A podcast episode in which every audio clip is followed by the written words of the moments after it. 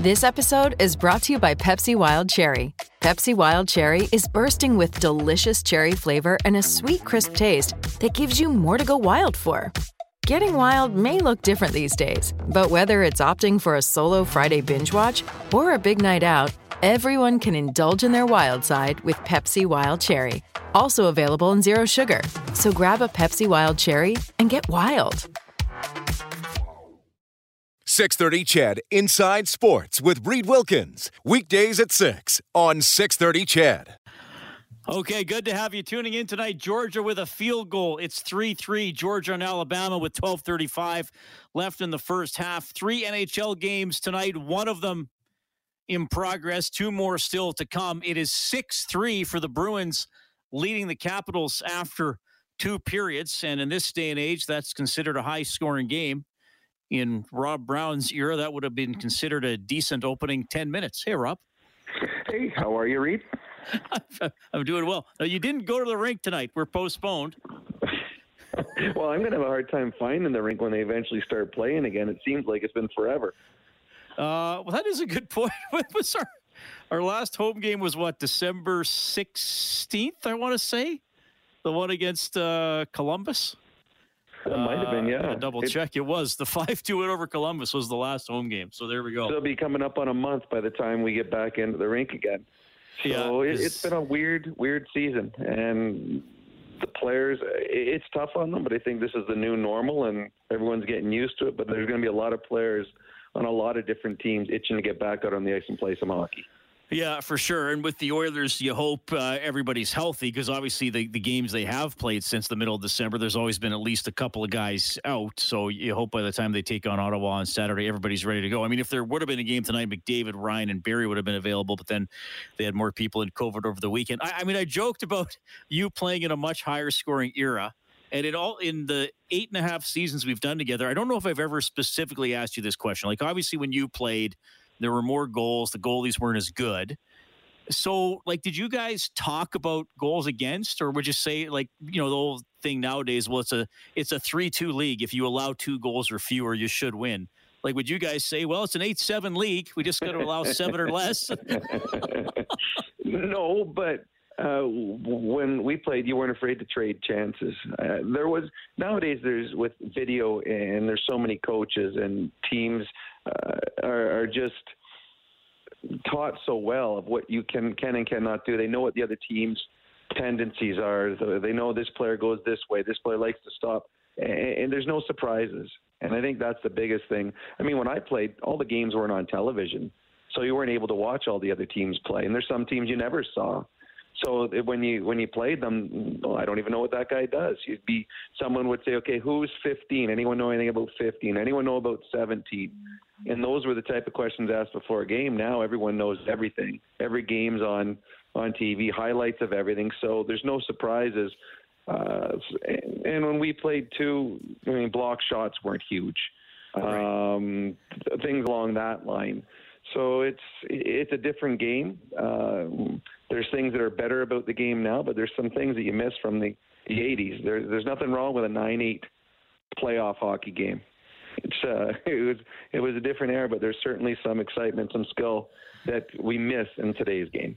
You talk about the, the video. I remember a few years ago, and of course, and people may have seen it because when we used to be able to do interviews in the Oilers dressing room, sometimes it would be the backdrop. There's like a giant TV screen in the Oilers dressing room, as I'm sure there are in all dressing rooms now.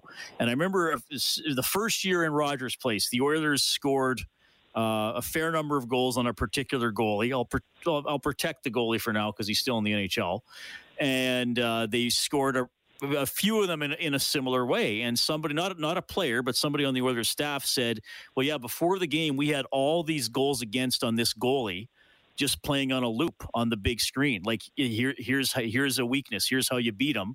And I'm thinking, like, yeah, with computers, you just put that on repeat. Like in your day and age, it's like, okay, who's going to rewind the tape and reset it? So, well, and that's what it was. When he, it wasn't at the beginning of my career where they had video. It was a few years into it. I remember when it was it was a VCR tape, and the the coach would be up the front. And usually was the head coach. He'd go on forward, okay, then backwards, then forward. Okay, no, I missed it. Okay, wait here. So to get one spot that you want to see, sometimes it would take the coach five to ten minutes. So you, over the course of a, an hour, you might see five different things. Where now, over the course of five minutes, you can see twenty different highlights, and you can. Well, I mean, even I got buddies that coach uh, minor hockey, bantam, midget. Uh, I guess it's U15, U16, U18 nowadays, and you can subscribe to a program that you can go on at any time and say, okay, number 14 for St. Albert, and you'll get all his shifts sent to you. Like this is in minor hockey. Of you an opponent. To scout an opponent. Of yeah. anyone. Like if you go on there, you can find out. So if I'm if I've got a kid that's playing hockey in U15, I can sign up for this program, and then I can find out every shift he has. Like it actually follows every one of his shifts. And you can do that for any player. So I know a lot of the scouts have that now. They said, okay, I'm going to watch this kid out of Westlock. And okay, oh, here's his last three games. Here's every shift he had in those last three games. When I played in the NHL, you couldn't get anything on the other team. So it's a completely different world right now, and that's why it, it it's hard. Like for example, uh, another thing, I played in the World Juniors. When I played World Junior, you knew nobody on the Russian team, on the Swedish team, on the Finnish team. You'd never seen them before. You just heard rumors. Now every single player on every team in the World Juniors, you know something about. You got video on them. A lot of them play here in North America. Uh, there's no surprises. So it's some of the aura uh, of uh, of hockey is gone now because you know everybody. Whereas before there was always a surprise. Oh, who's this guy playing for this team tonight? I've never heard his name before. Then he goes out and scores two goals, or he goes out and beats someone up. Okay, now I know who he is. You don't have that anymore. Geez, I hope no one's been recording my rounds of golf that way. Like, well, then again, if they were searching, if they were searching for cars, it wouldn't take very long. There's like, okay, seriously, he has a lot of shots. We're gonna have to get the next DVD. Come on, we need another That's tape right. here. it, would, it would be multiple discs, just, just like for one know, round. when, you, when, you, get a really long movie, it's on two discs. That's what, that's what my golf game would be. Rob, Rob, checking it tonight on Inside Sports. Okay, so uh, one of the news items today, Evander Kane he is available. And I know, like you and I talk about uh, mental uh, approach for athletes, how teams work, and you often say, you know, the dressing room is a special place. When you're out on the ice, uh, you know, players are able to put everything that might be going on in their personal lives or whatever behind them. They they just go out and play. Would that be po- like? Could you welcome Evander Kane in, knowing? You know the allegations from his ex-wife and the the faked covid thing and the the bankruptcy stuff like is is he touchable? Like should the Oilers be looking to bring him in for the rest of the season?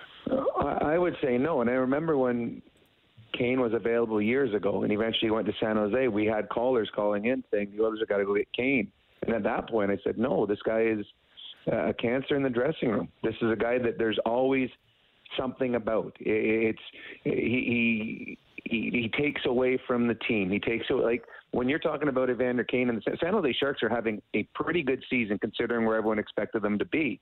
Yet the story is always Evander Kane, and I, you don't need that in your dressing room. You you just don't. Um, and what we've seen with the Oilers, the Oilers have a, a quiet leadership group. when you talk about Leon and Connor, uh, there's Nugent. It's a quiet group, so you don't want the loud voice to be somebody who doesn't always possess the right decisions, who doesn't always have the team first in his thought process. So, yeah, I mean, he's an incredibly talented player, but he's that talented a player. And the San Jose Sharks, who are a team that is, you know, pushing for a playoff spot. Still a long shot, but he's that talented a player, and the San Jose Sharks don't want him. Uh, the red flag's just too big. So no, I wouldn't sign Evander Kane. I think he would bring more problems than he would bring help. And wouldn't be something if Saturday we're talking about him being being on the team, right? I mean, we you know you never know what what, what could happen, but uh, yeah, I mean, just obviously uh, a lot there, and and yeah, I think I think you sort of summed up a concern I, I might have. Like wherever he goes, it sort of becomes about him, right? And that yeah. that could be tough in in a in a locker room. But I mean, sometimes fresh starts work too, right? I mean, he I no. think he will play in the NHL again. I don't think he's totally done. Oh, I agree. I, I think he will too. I mean, he's an incredibly talented player. Uh, he possesses. Uh, he's big. He's strong. He can fight. He can score. He does all those things, and unfortunately, it's it's not always just him on the ice. There's too many things that come with him. And uh, again, this is a San Jose Shark. How desperate would they be for a player like Evander Kane? And they have him. They have him under contract, and they still don't want him on the team anymore. To me, that says a lot. Um, yeah, no, it's it's not a player that I think that the Oilers would want in the organization. Having said that, that would certainly jumpstart a team, whether it be a good jump start or a bad jump start. That's certainly a team that has been struggling. Uh, that would certainly give a, a jolt to the to the dressing room, but I'm not sure that's a jolt you want. Yeah, I mean, I had a caller uh, call in about an hour ago and say, "Well, what if? I mean, what if he just took Yamamoto's spot? You, you know, more shots on goal, more size, all that kind of stuff." Oh, Again, the thing is, there's like, no questions. There's no question that he, he can play. I mean, it, it, it's simple. He can play. He is that good. But uh, to me, he, he's always the story, and the story is not always good when it comes to him. And it's not. I, I'm all for second chances, but this isn't a second chance. This isn't a third chance. I mean, we're further down the line there. So I think that's why it's uh, you're a little nervous if you're bringing him in, especially if you if you've got a strong leadership group. Uh, you just you know, do you want this in there as a distraction? And I think that's what he has become, and it's too bad. And, it, and the thing is, it's not. It wasn't just the one thing at the beginning of the year. Well, then it became a second thing. Well, then it became a third thing. Like this is in a stretch since September. There's three or four different issues that have arisen from this one player um, so to me, yeah, no, I think there's other options or better options, and and then go that way. But uh, that's obviously not your right call. Uh, it would be interesting. I just think that, and, and it might, you, you, whoever signs them, they might get, you know, it might be a good stretch. But then there's always that fear that something goes sideways. And what you've seen is it can destroy a room, it can destroy a team, it can turn a team, a, se- a team season upside down. And I think that's always the fear. Yeah. Okay. Uh, Ken Holland's going to speak tomorrow. Uh, I, again, I say, look to everybody. He's not going to come out and, and fire the coach. He's, he's it's highly unlikely he's going to come out and announce a big trade. Though I think he's going to be asked about both those things. Mm-hmm. Um, and uh, you know, and the, and the, the, I've been talking a lot about the five on five save percentage. You and I had said all year long that, that we thought the Oilers were going to give Mike Smith a chance. Yeah. Uh, and Mike Smith has not looked great this season. So I think now the storyline is how much of a chance does Mike Smith continue to get? And is Stuart Skinner the first option they, they turn to? And I and look, I, I always caution against well, let's call up a relatively inexperienced player when it comes to the NHL and uh, maybe not save the season, but the Oilers need you know need, need more saves. I mean, it's it's very touchy here how this is going to go with the Oilers goaltender.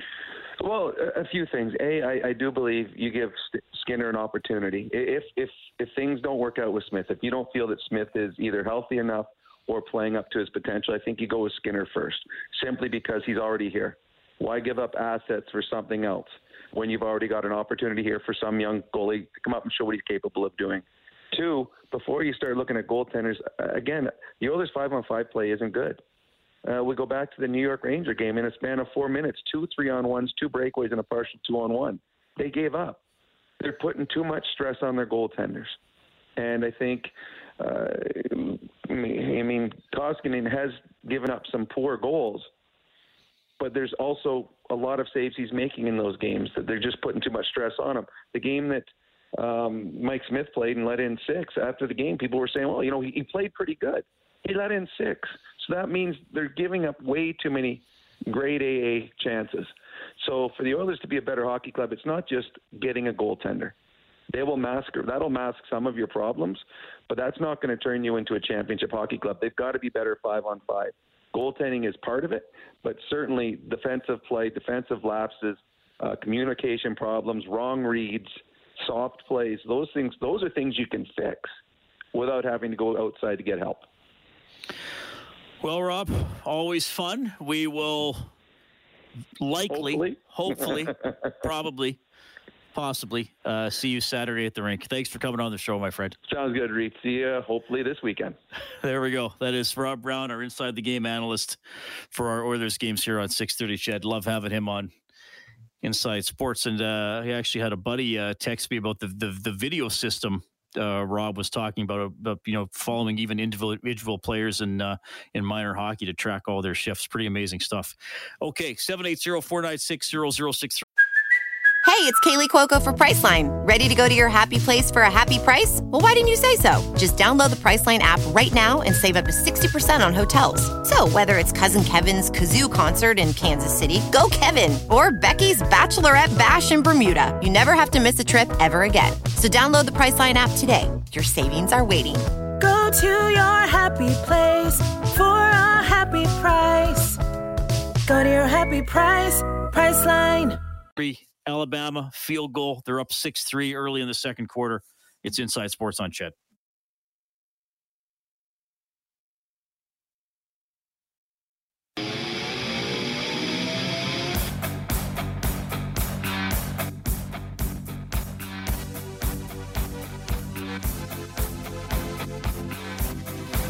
Our hotline is powered by CertainTeed professional grade building materials. We'll go there now. We have Alex standing by. Good evening, Alex. Go ahead, my man. Hey, how's it going tonight, Reed?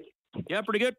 Good, good. Um, so yeah, I've I was uh, been listening and I've uh, thought to a different sort of approach. I've looked at a lot of different of the potentially available goalies that been tossed around for a while, and none of them, you know, seem like just coming in on their own they'd really be in a great spot to succeed. So I was wondering if maybe a different sort of look at it and maybe going after a solid defensive addition could help. Um, one thing that I've read was that Arizona was looking at uh, possibly moving Chychrun, and they'd want like a first round pick a young player and a high prospect to come back the other way. And so I'm wondering what the Oilers would look like if, say, I don't know if this package would make sense, but like a Broberg and maybe like a Benson and your first to bring in Chychrun. Then you have uh, a, a 23 year old defenseman, left side, four and a half million, I think, but for the next like four years or so. And then your your defense looks like Nurse, Chychrun, Keith on that side you'd have to do something with maybe moving out some salary, maybe if Arizona will take Koskinen as well on top of that for, you know, a draft pick sweetener. But with only a year left on his deal, maybe that's something that they would look at. But just sort of wanted to get your opinion on what the team could look like if they, you know, invested in reinforcing the team defense and then seeing how that could help the goalies from there on out. Well, I, I think that's a really good question. Uh, quite, uh, Alex, don't hang up yet. Quite frankly, I think in the scenario you you presented, they would want more than Benson because I still think you know Benson is in and out of the Oilers lineup, so he's a he's a 12 through 14 forward. They would definitely want Broberg, and they would definitely want a first. I mean, I, I didn't somebody say last week that they're looking for an Eichel like return. Uh, um, yeah, I read the same thing. I, I wonder if, and I know his name is out there too. He's not as sexy as Chychrun. Like, could they use somebody like Ben Chiarot? And that pushes Keith down to the third pair as well. And maybe you don't have to give up as much there because Montreal is just trying to get rid of older guys, right? And maybe sure, you wouldn't have yeah. to trade as, as much for him. Um, but you're, but yeah, you you made a good point. Koskinen's contract eats up a lot, and you'd like somebody to take it. Like if they trade for Marc Andre Fleury, you're going to have to get Chicago to take Koskinen and probably retain some money. Yeah, but exactly. I, I, like what you're thinking with Chychrun. I mean, promising young player for sure. I, but it might even take more than what you suggested. Thanks, man. Thanks so much. Have a good. That is Alex on the CertainTeed Hotline. Back after the news.